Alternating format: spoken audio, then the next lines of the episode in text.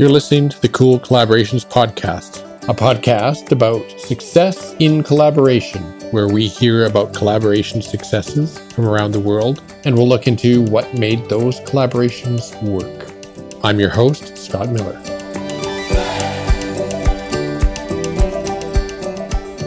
For today's conversation, I'm joined by author and leadership development expert Andrew O'Keefe.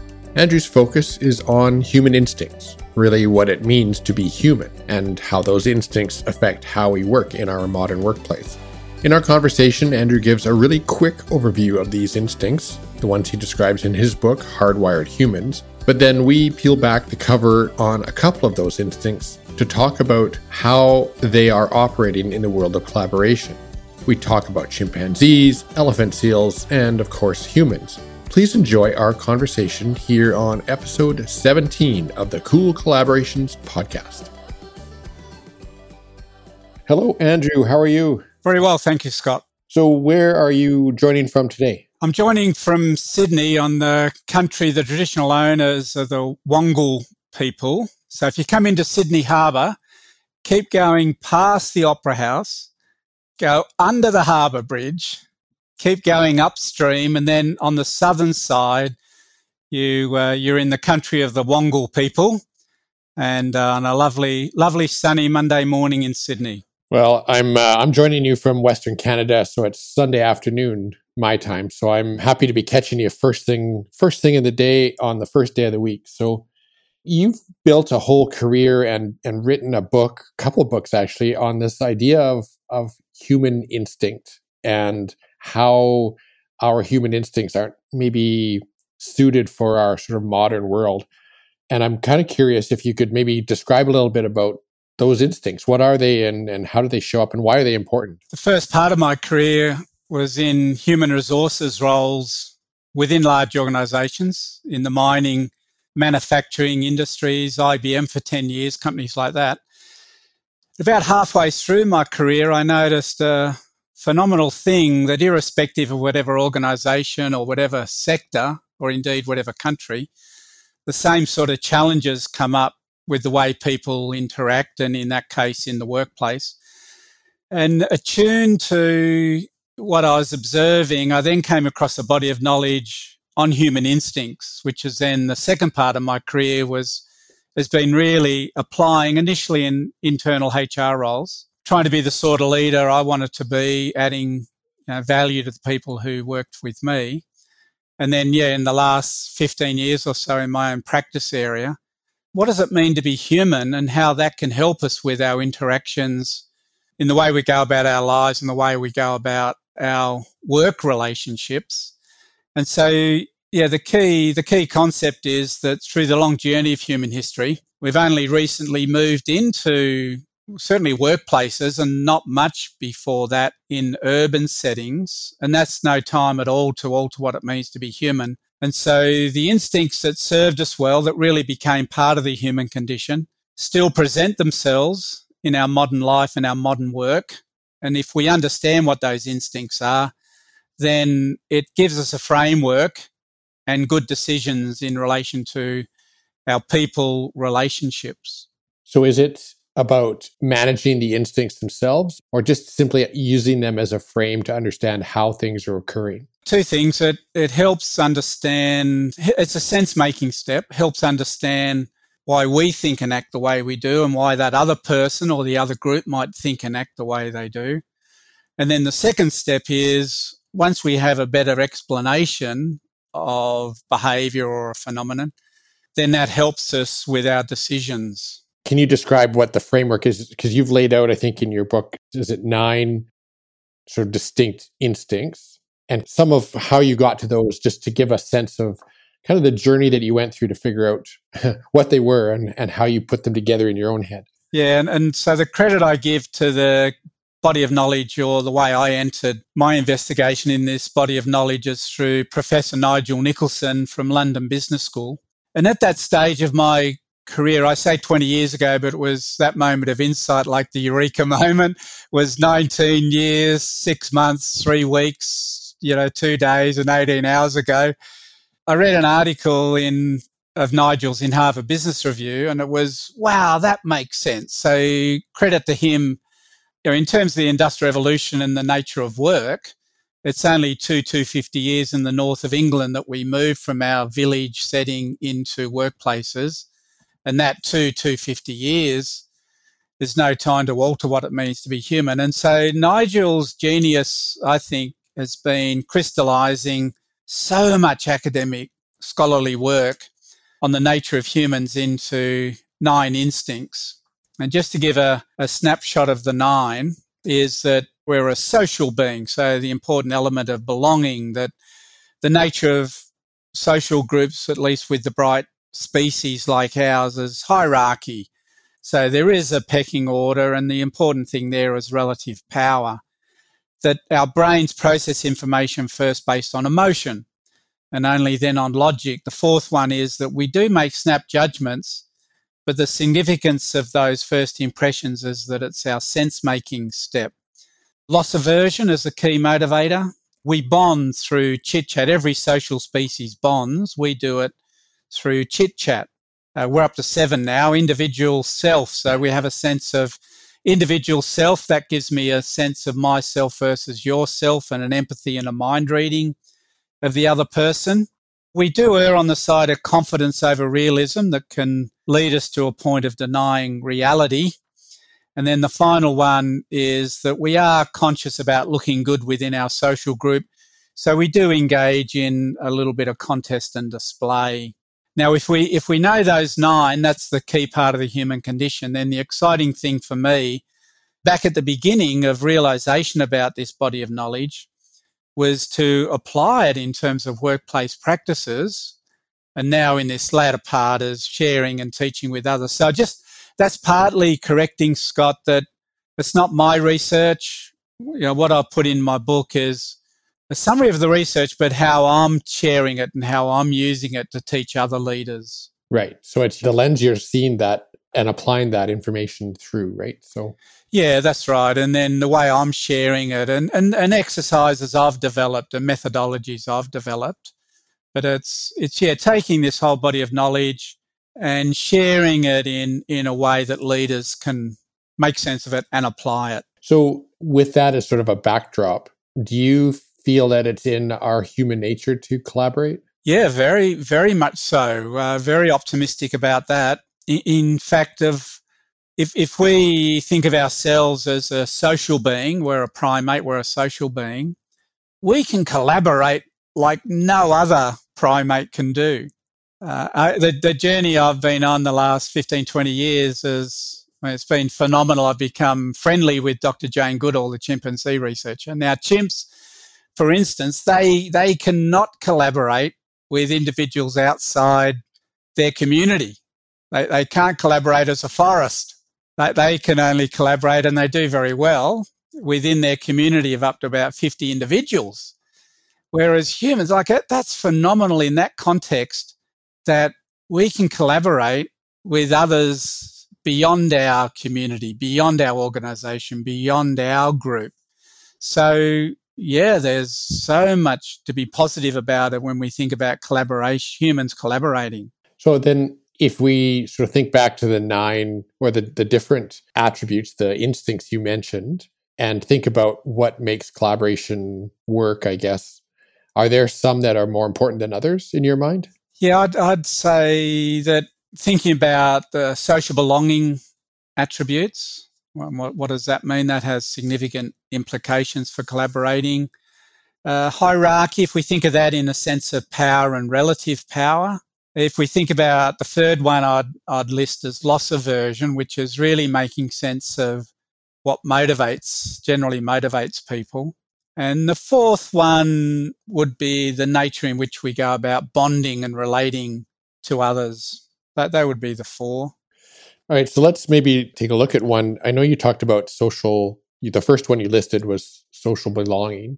And I'm kind of curious when you say, talk about that particular instinct, in the the context of collaboration or a group of people collaborating what is it that's creating the belonging like can you expand on that whole instinct and what can we learn from that instinct that will help us collaborate i guess So we, we are a social being, and, and that shouldn't be taken for granted. Some species, the number one species that I would give as a comparison is elephant seals, uh, who spend almost their, their whole year on their own. Uh, I'm thinking elephant seals because my wife's be, my wife's passionate about penguins, and we've been on a journey the last 20 years to see all 18 species of penguins in the wild. And that journey took us on one occasion to the Falkland Islands in the southern Atlantic. And we were there when the elephant seals were breeding. Now, elephant seals, and in particular the males of the species, they only come to land, they're only with other members of their species for six weeks of the year. So they don't worry about collaborating. they don't worry about social, they have no real social instinct, no real as in other than mating. Compare that to us. So our, our journey, and it's been a phenomenal and beneficial part of our journey, is that we're not sole beings. We connect with and relate to others. We're, we're community oriented. Now that becomes delicate in that we will collaborate with two types of other individuals. One, those who are part of our group. That, that's absolutely natural, and we don't have to work very hard at that. We can explore why that's the case. And then the others, the, the other group, people who are outside our community, however that's defined in each person's mind. And what's phenomenal about that is that we will collaborate with others, provided certain conditions are met, and we, we can touch on what, what are some of those conditions. Well, let's go into that. Like, where I'm thinking this is interesting is because often when I'm bringing people together, say for something that I'm working on, a uh, some kind of a project, it's almost always a group of people who don't know one another. And so they're not they're not part of a community and you end up spending a great deal of time trying to build that community. And i think some of what we'll see through our conversation i think will be some of the ways that you know facilitators and people try and i guess speak to the instincts in a way. Yeah that's right. And that's what you know good facilitators know this don't they? And they people like you would work hard at and, and just be very conscious of establishing, you know, a sense of connection, of, of belonging. The, the, I think my, my contribution as we discuss this is that we do tend to think about you know, binary classifications, um, them and us, if you like, in a sense of collaborating. And, and the phenomenal optimistic thing about this is that we're okay with them and us we don't need to all become us. It's handy. It, it's handy if it is that way. Right. But the most critical thing that allows us to collaborate with others is friendly, being on friendly terms and trusting each other. So we do need friendly means we do come in peace. It's obviously to everybody's advantage if there there must be a common interest or purpose that's causing people to be together in this environment we do need to come in peace to be, that is, friendly. And when we think about First Nations people who had at times strong rivalry from one group to another, they could still come in peace. They could still relate. They could still have bonding festivals and rituals. So, so coming in peace, that is being friendly, is one really important dimension, which overcomes the them and us. And the second is trust that it's hopeless to think of collaboration if people don't trust each other. And trust means being able to rely on each other and not lying to each other. How does the size of a group sort of factor into this idea of belonging? Does the instinct flex depending on the size of group in humans? Because you talked about the size of the group really mattering in chimpanzees. Does it also play a kind of a similar role for us? It, it plays a really big a big role. The different dynamics that happens with with different size groups. That, and this again, you, you know, your your skill and colleagues who facilitate and who do this work know that you know larger groups larger groups are harder.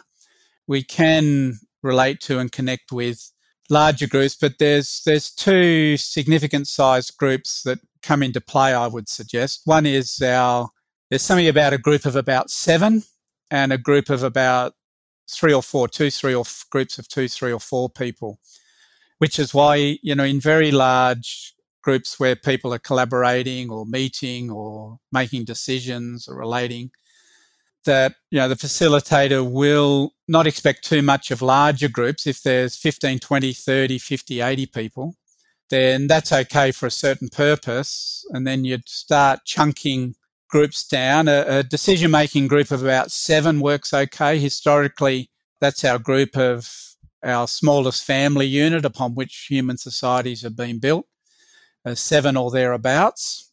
The other interesting dynamic then is the smaller group beyond that is the group where everybody can have their say, which is in pairs, threes or fours.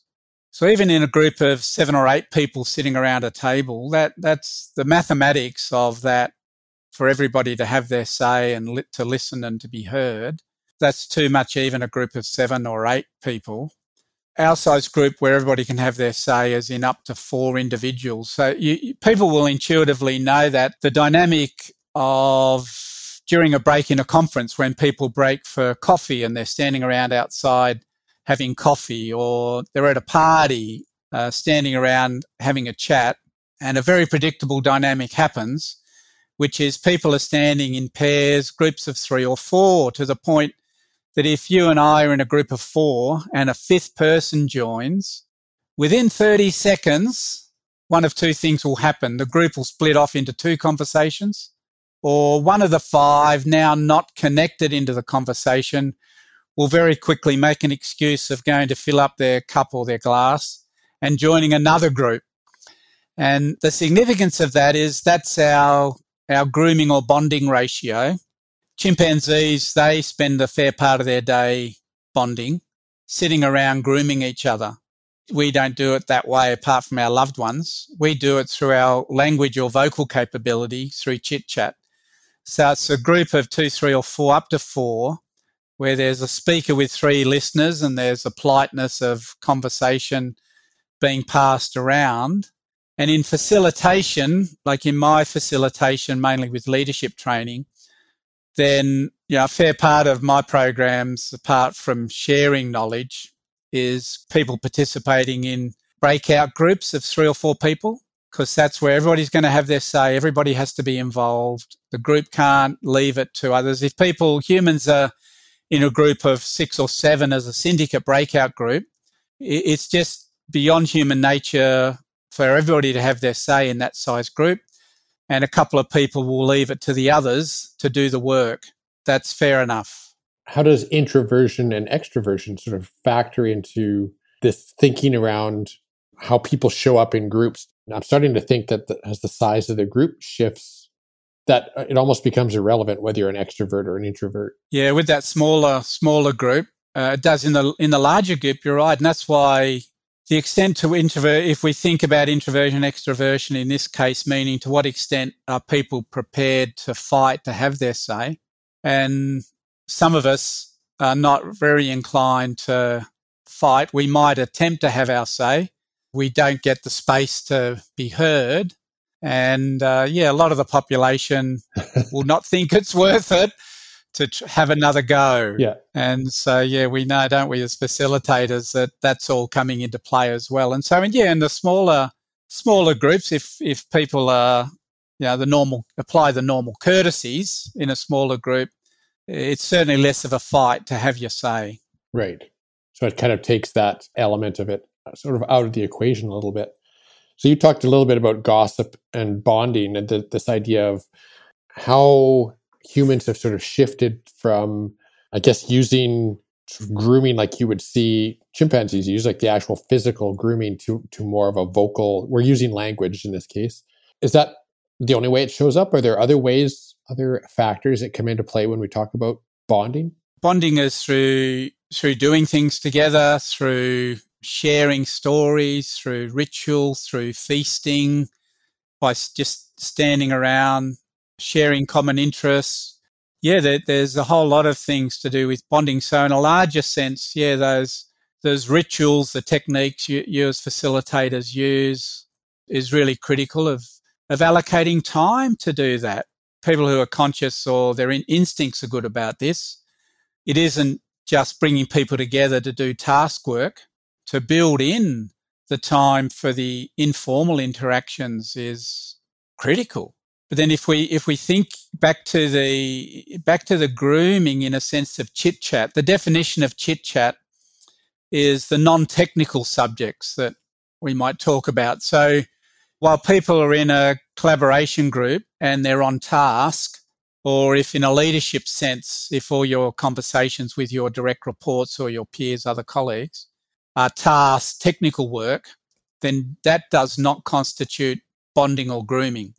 So the equivalent of the chimps sitting around bonding, and, and they can only bond in that method, then the equivalent for us is engaging in banter or chit chat. And chit chat means like interests, hobbies, common interests, things that are happening in the world, just those lighter conversations, the non task, and that we can't be bonded unless we have time and we engage the other person or the other people in, in that banter.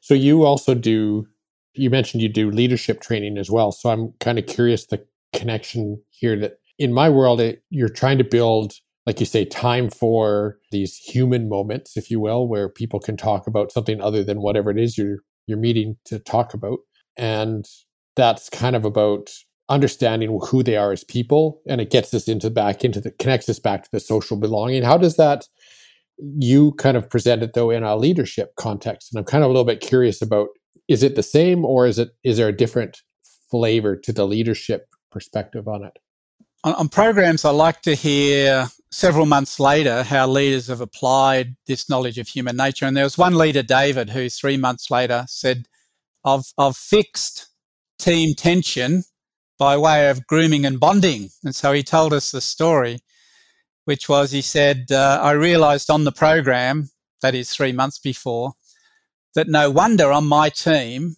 of seven people, he said, him plus six others, no wonder we work in a tense environment.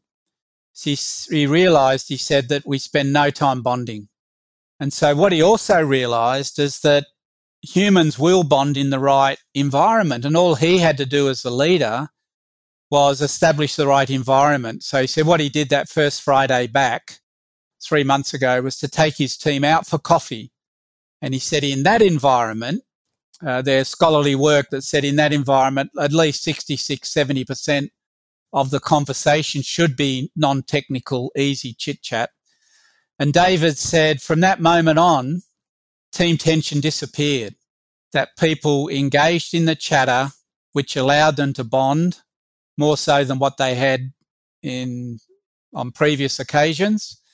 And by going through that bonding process, getting to know each other a little bit more, he said, and this was the significance, I think, to him, was that we realized we had a common interest amongst all, almost all the seven, which is to the point that how could you work together for some time and not realize that? Well, this group did. But the exciting thing for me as the facilitator was that David worked out what he needed to do to apply human nature, and human nature did the rest. So leaders, and, and back to your the point of yeah your, your question there was that so many leaders, the leaders who need to make this shift, say to me later after realizing the significance and the science of this point, is that they realize that in the past they associated with the Monday morning check-in, standing around or having coffee or the or the banter that goes on before a team meeting. They say in the past I associated that with wasting time, but now I can see I compromised my relationships with the team and that led leads them to doing something different now. You mentioned one of the the pieces being around this hierarchy and, and power. So the beautiful thing of all these pieces, you can sort of see how they're all kind of linked together, how one thing touches on another and on another. So, what does sort of good power look like? What kind of power will allow collaboration to flourish? Yeah, good good power is where power is used for for good outcomes. Uh, the significance of power, just a, a lead in that leads to answering the good power, is that with a social species like ours, individual members of a group have have different power.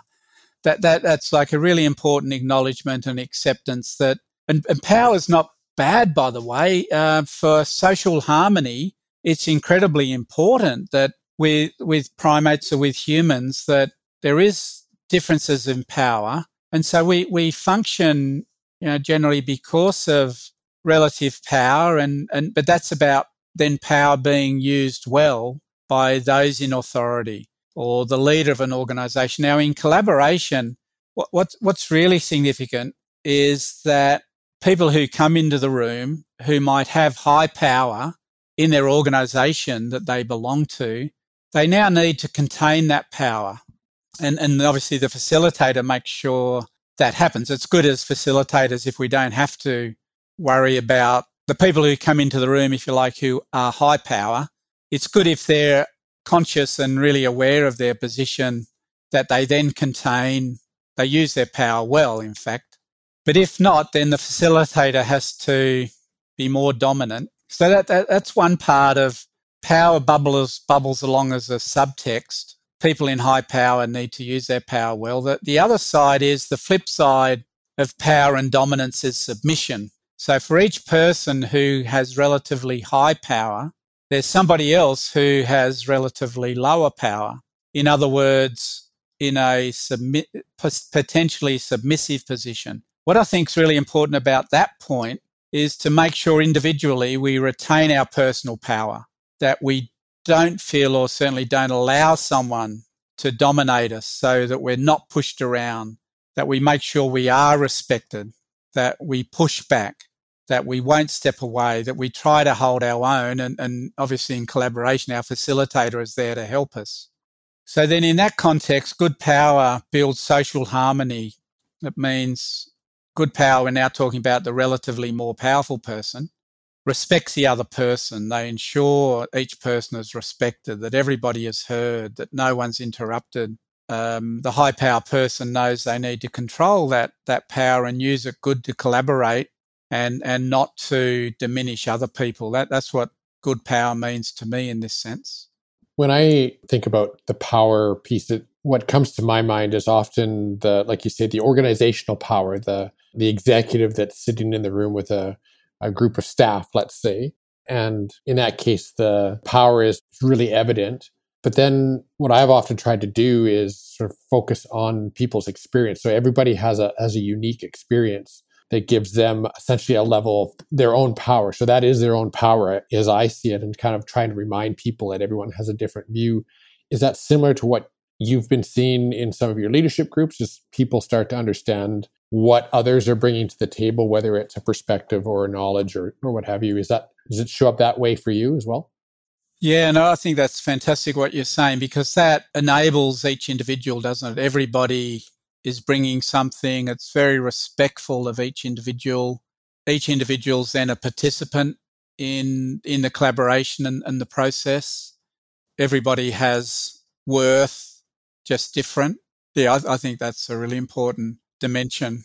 Do you also see? My mind goes back to the chimpanzees. I'm trying to. I'm picturing, you know, a group of chimps doing what we're talking about here, sort of a, a level setting on the power. But is that what happens? or is is this a uniquely human thing that we're talking about from your experience? I'd read a couple of Dr. Jane Goodall's books before I I met with her.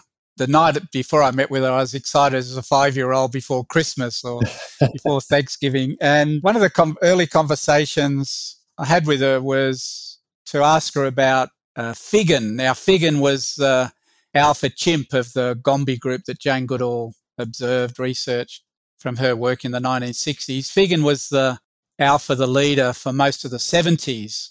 And through my leadership lens, when I was reading about her observations about Figan, it sounded like he was a really, really good leader. And so, you know, if, if we did a leadership profile of Figan, he seemed to be a really constructive leader. So I said to Doc, Dr. Goodall that I, I confirmed with her that, yeah, Figan seemed to be a really good leader from her observations. And so I said, what, what was it about Figan?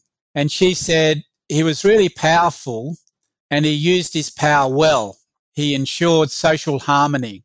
So it's again, it's a statement that says, you know, power is not good or bad. It's how you use power. Right. Now, by Figan being powerful, I should say, see, see, it's different to being a bully. Figan was not a tyrant. Figan's nephew Frodo, some years later, became the Alpha, and he was a tyrant. And Jane Goodall said he, he was a tyrant even as a kid, so no wonder he was a tyrant as a leader.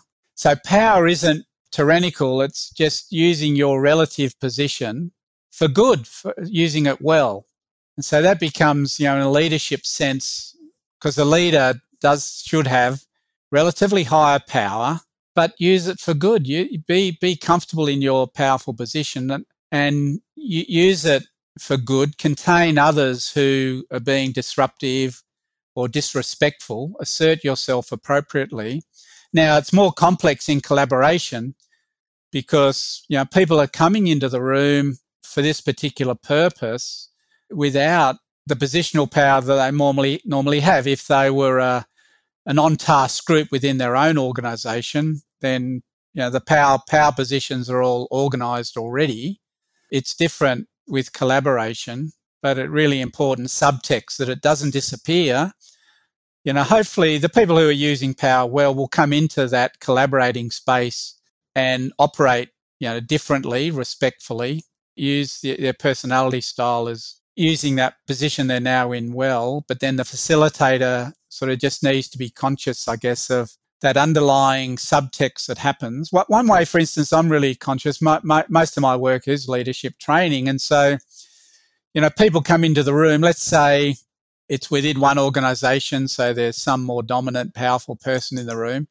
Uh, one, one thing I use to equalize power in the room is the use or non use of mobile or cell phones. So it's really important in a learning, collaborating space that cell phones, I say to the group, you know, once we once we're knowing each other a little bit, not the first thing I say, but certainly within the first ten minutes, in terms of admin and uh, emergency evacuation and other things as check-in as mobile phones. And I'll ask, which is really ensuring that phones are not only on silent but also off the room, off the table. Now, there's a bit of a grumble, and uh, particularly if there's a high power person in the room, they might go through the theatre of turning the phone over, but it's still on the table.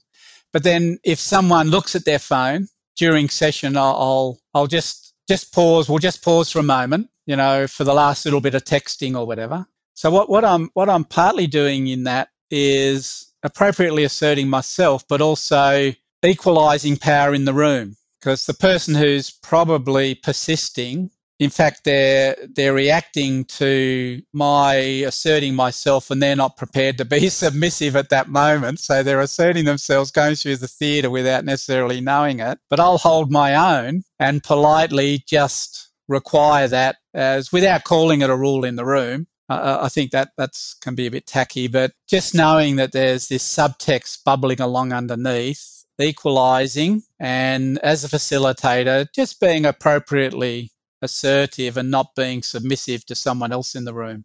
Right. Yeah, I've come across that, as you said, the theater of the phone and the having to be connected and also sort of removing yourself from the conversation because you're busy doing something else. So there's there's Yeah, which is that power and you're more important and you know, the prime minister wants me or the chief executive wants me, I better take the call. yeah. So the one instinct that we hadn't touched yet that um, you mentioned with relation to collaboration was was loss aversion, and this one is I have to say it doesn't readily sort of I don't readily connect loss aversion with collaboration. So I'm curious how you how you connect. Sorry, I just took a sip of water because I'm really excited to get into this topic because uh, I, I I didn't see the connection initially with like things in my world was like in change management. So I grew up being in leadership and HR that I grew up with the statement or the belief, the mindset that people resist change. And that, that's said so often and so confidently that as a young professional, I, I was, I accepted that and led to believe that that was what happened, was what happening. But then at one stage in my career, I became head of HR in a joint venture that IBM jo- formed in Australia between uh, another large Australian company and our major telecommunications company. And we were then managing a number of significant transitions where people would change employer to join the joint venture company. And what, what I was noticing is that, yeah, sure enough, most people, most staff didn't like that change. And that was fair enough that you know, they chose to work for a government department and the IT group being asked to join IBM wasn't for everybody, but there was a handful of people, you know, on each of these transitions who seemed to welcome the change, which then just caused me to think there must be something different happening to people resisting change. If that was true, then everybody would have been resisting. There must be, therefore, something else happening. And, and I had an intuition. I didn't name it as loss aversion, but then in coming across this body of knowledge 20 years ago, the important thing about loss aversion goes to human motivation. And what we'll come back to in this point is how we can misread what looks like people resisting change. So, so motivation, humans are more motivated by keeping out of harm's way. So of avoiding loss. Uh, the scenario that that I share with people to get into this, I'll share with with you, Scott, is that I, I once heard about a story. It was shared by the editor of my books uh, of this small business of eight eight staff owned by a husband and wife team. And one Monday morning at quarter past nine, the eight employees were told by the husband and wife owners, "Could you please stop work? We've got important news to tell you." and they invited the eight employees to come into a kitchen area where they have their breaks. Very un- unusual Monday morning or quarter past nine on any day to be asked to come to an impromptu meeting. When the eight employees had gathered around the table, the husband and wife owner said, Thanks for stopping work. We've got important news to tell you. We've had a fantastic quarter financially this last three months, and we'd like to share our financial success with you. We've got an envelope here with your name on it for each person. Inside your envelope is $500. What we would really appreciate is if you could leave work right now, go spend the money, but please come back by at least three o'clock this afternoon and tell each other what you spent your $500 on, which is a really nice story. But the point through the lens of human instincts is what goes through your mind when I said, please stop work. We've got important news to tell you what what when you smiled when I said please stop work and then the five hundred dollars, what went through your mind? Oh, I was thinking we're it's a layoff kind of situation. You're losing your job or something. That's right. Something tragic's going to happen. Yep. Yeah. Overwhelmingly, and that that's to do with loss aversion because what's happening at that moment is we're compelled to make sense. What's happening? We don't have a lot of information to go on, mm. And overwhelmingly, for the number of times I've told that story, and of the reactions, overwhelmingly, we can predict that people will assume the worst. And that's loss aversion. Because what's happening, even if that's 30 seconds, when I get up from my desk, I go to that kitchen area and I sit down, I'm compelled, because I'm a thinking, classifying, I'm compelled to classify, make sense of is this good or bad.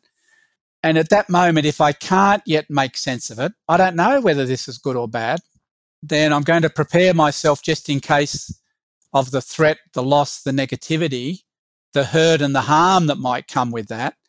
And I start to assume, and then now you could imagine if if that goes on for a while, like you're going through, you know, a restructure or, you know, what, what's the purpose of this collaboration? We're going to a meeting next week or next month. You know, what people are starting to imagine starting to make stories up in their own mind. Uh, fair enough. That's what we humans do. So what, what's happening is that we're compelled to make sense. Making sense is that we classify in binary alternatives on a variation like, is this going to be good or bad? Is this for gain or loss?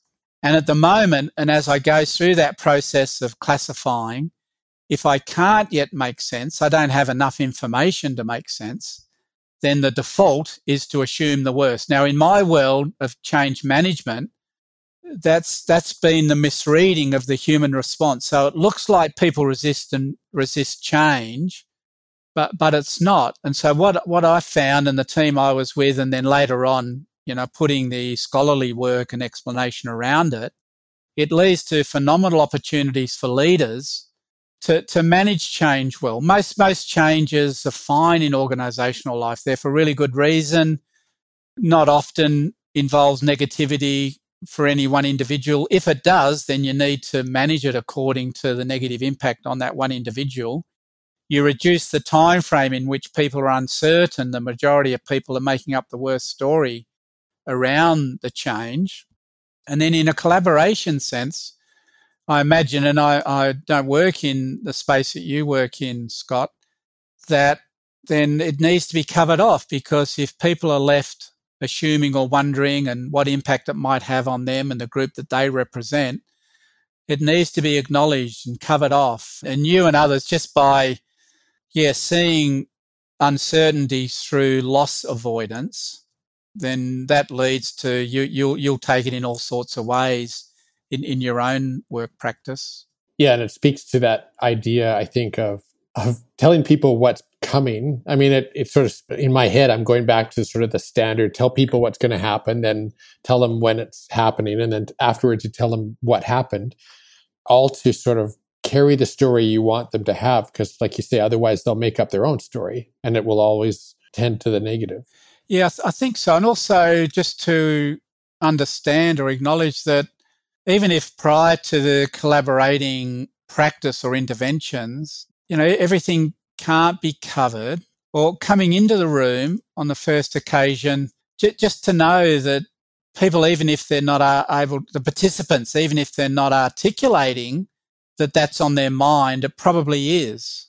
You know, so there's a whole process that, that can be sensitively gone through and just acknowledged or brought out into the open and can be talked about and and also to know that you know, people in the room are representing others who aren't in the room. And therefore, the people in the room are influenced by their conversations that have happened or will happen after now and the different dynamics and concerns that they in turn need to to influence and be conscious of.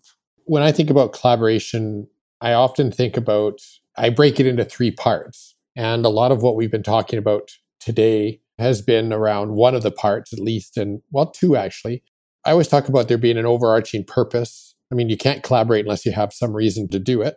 And then the second portion is about bringing a group of people together. It's not a solo event and all of the dynamics that happen there. But the last piece that I think is what makes collaboration unique is this idea that it's a creative endeavor. It's about kind of one plus one equals three. You're trying to build from people's ideas. And I'm curious what your thoughts are around how human instincts kind of lead us in that direction of a creative endeavor or support us in a creative endeavor together? Yeah, my, my investigation or, or thinking about this has been around that people are creative when we feel good. I'll, I'll give a reference in a minute of an influential paper on this for me that people go about their normal day with emotion being applied. We can't take emotion out of it in our various interactions and events that we come across every day or in a collaborating space, we're forever classifying those. You know, is that uplifting or not? Is that was that good or bad?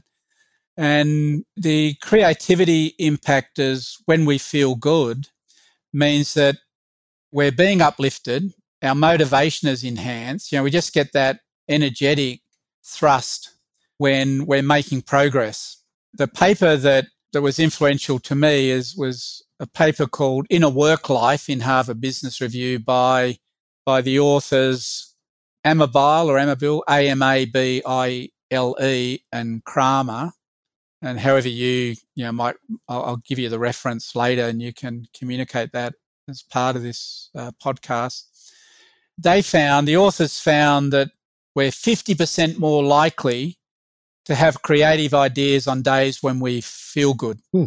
on the good days, and that that impact lasts for 48 hours, for up to 48 hours. Now, what that means to me in a leadership sense is that leaders who help people make progress, who make the environment a safe environment, you know, they're giving, yeah, clarity of purpose, like you say, uh, camaraderie, your togetherness. People, people are getting on well the leader is giving people time and space and resource to, to do well, they're removing barriers and all those sort of elements, then then we're uplifted. We're feeling good.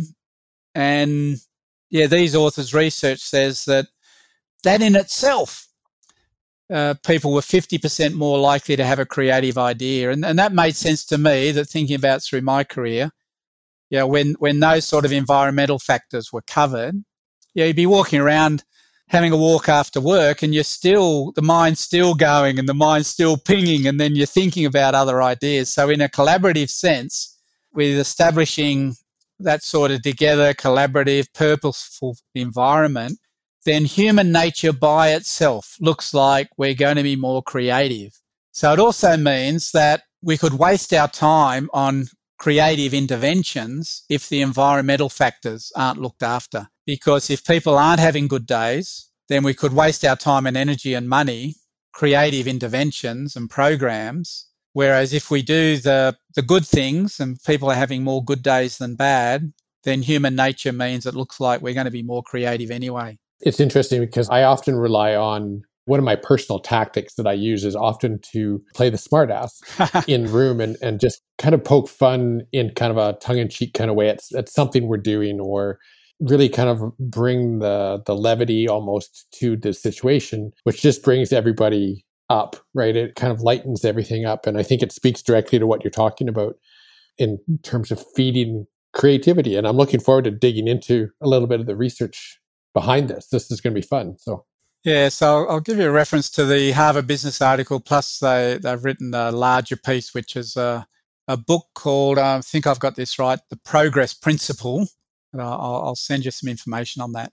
Okay, well, I'll make sure that that gets plugged into the into the show notes for the podcast. So we've covered a lot of ground. I'm curious if there's anything that we haven't covered that you would like to add. I think that's maybe looking at sort of my list at the beginning, maybe just the role of, of emotion. The, the, the research says that we primarily process information first based on emotion, and we can't take emotion out of it.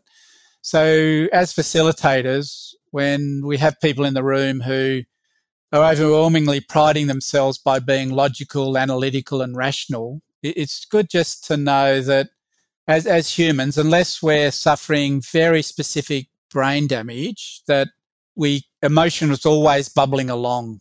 It's the first and primary way we process information, even for people who aren't acknowledging that that's what's happening. So that's just, I think, yeah, just as a in terms of was there one final thing? Yeah, I just I just think that the role of emotion bubbling along is really critical. Yeah, yeah, it's it's always first to the finish line. that emotional that emotional response. Yeah, yeah that's right. Yeah. I always ask for book suggestions. I know you've already you've given one already and a, and a couple of other pieces, but is there a book that you will give often give as a gift or another it doesn't have to be a book maybe a reference something that you give uh, aside from your own books which i will I, will be making reference to as well in the show notes so. Looking at or listening to one of your other podcasts i anticipated this question. And i was wondering if i could answer the question by saying what what book would i gift to myself? What book would i give to me? Absolutely. And uh, okay yeah because uh, so apart from reading books about human nature I'm really attracted to books about characters. So I find myself reading a lot of biographies. The last biography I read was on George Washington.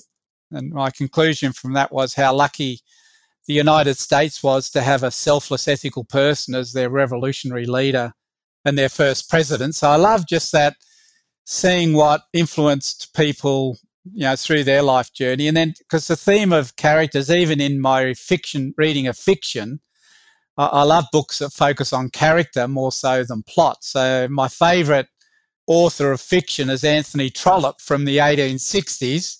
he, he writes he writes primarily about their their period romance books. Can you believe? At least for me. uh, but I love. Uh, he he wrote. I think it's thirty four novels, and I've read th- thirty three of them and you swear, even though you know the plot, the outcome's going to be that the, the, the couple are going to be sort of ha- happily connected and, and married, uh, you swear that the people he's writing about are real characters. And I, I just find myself totally absorbed by, yeah, reading about characters. I'm a fiction fan myself, and it's interesting how sometimes the most, the realistic sort of descriptions of people and the, as you say the characters are also some of the most frustrating like you're just like, okay, get on, come on, like. but that's great, isn't it? If if the author can paint the character to a point when you're you're so connected to them and so emotionally moved. Yes. Mm.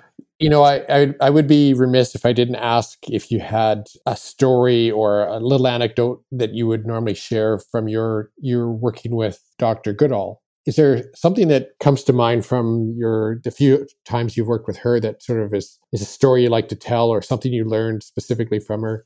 Yeah, one one story I like to tell is on on gossip and grooming. So few years ago, before we were due to speak at a conference together the following day, and we were chatting about this subject. We are talking about bonding, and she she said very emphatically, I punched a fist into a palm. Andrew, two chimps cannot possibly be bonded if they don't engage in grooming.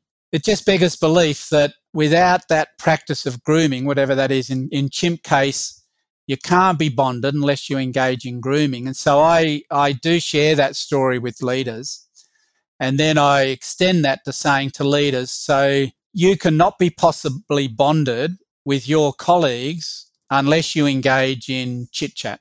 It just beggars belief to think that that for a species like ours would be possible. And, and that, that's part of that, yeah, for leaders realizing that, yeah, this does play a, a critical role in our relationships with others. And it speaks to how we actually need to build time in, into collaboration for that very thing, just to to go off script and have a bit of a, a bit of uh, grooming time.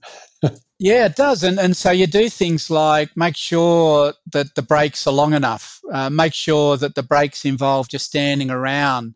Uh, chatting that, that's probably easy for facilitation so that yeah you, during lunch you don't you know d- d- have finger food rather than sit down served this was on my mind just recently i attended a funeral of my dearly departed father in law after a long, happy, healthy life. So that's not the purpose for engaging. I'd set up the room so that with the people at the wake, there was going to be plenty of room to stand around and chit chat. Uh, during the service, the helpful um, organisers of the catering had come in and set up tables with chairs throughout this whole space.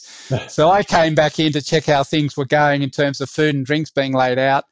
And uh, oh no, our, our bonding space has been impacted because there's going to be a very different dynamic of people sitting down. At least it was in groups of four, but then people are going to be probably sitting down for some duration rather than the easy mingling. So, with the help of a few people, we just quickly move the tables and chairs out, except for some around the corners for people who had a need or preferred to sit down. And it opened up all that lovely chatter space so that with finger food and a drink, people could easily mingle in their groups of two, threes, or fours.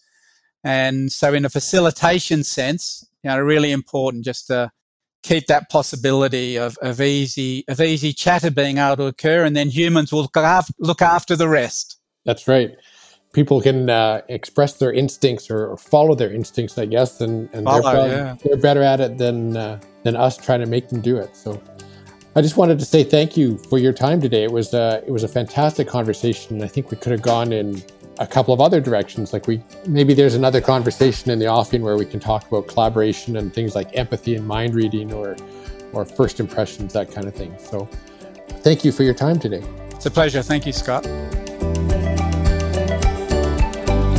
So, you've just listened to my conversation with Andrew O'Keeffe, and I'm sure you've had the sense, like I do, that we only scratch the surface in our discussion about how human instincts show up to influence how we collaborate. Andrew emphasized that our human instincts as a social species give us the ability to collaborate, abilities that other species just simply don't have. It brings to mind a conversation here on the podcast that, that I had with Jorge Aviles, where he suggested that we need to get to our core humanness and remember that we're all connected as humans. Andrew's work has really helped ground that sentiment in our evolutionary roots and in our core human instincts. We covered a lot of ground in today's discussion, and I'll be thinking more about many of the insights that Andrew shared. And in particular, I think this idea that loss aversion is a kind of a default mode for people and that that really shapes how we frame a collaborative conversation and how we communicate about what collaboration is meant to do and is doing throughout the entire process. It's really interesting as well how our instincts play a role in our emotional state, which in turn affects our ability to be creative. which is a key part of collaboration. You can be creative when you feel good, he said. For me, this is a really important point because the power of collaboration comes from its ability to be creative, to come up with unique solutions to complex problems. And this point really emphasizes all of the things that we might need to do to make people feel comfortable, or in other words, what we need to do to consider people's instincts and the role of those instincts on their emotional state. I really enjoyed this conversation with Andrew O'Keeffe, and I hope you did as well. Thank you for listening, and if you enjoyed the conversation, please be sure to leave a review and share it with a friend. Happy collaborating. You've been listening to Cool Collaborations. Please make sure you visit collaboration dynamics.com where you can subscribe to the show in iTunes, in Stitcher, or wherever you get your podcasts. Be sure to sign up for our mailing list so interesting things like blog posts, upcoming training, or collaboration tips and tricks can come to your inbox. If you like what you heard, I'd be grateful for a rating in Apple Podcasts. Of course, if you'd like to just tell a friend about the show, that would be great too. Check out the show notes for links and contact information. Until the next episode, thanks and happy collaborating.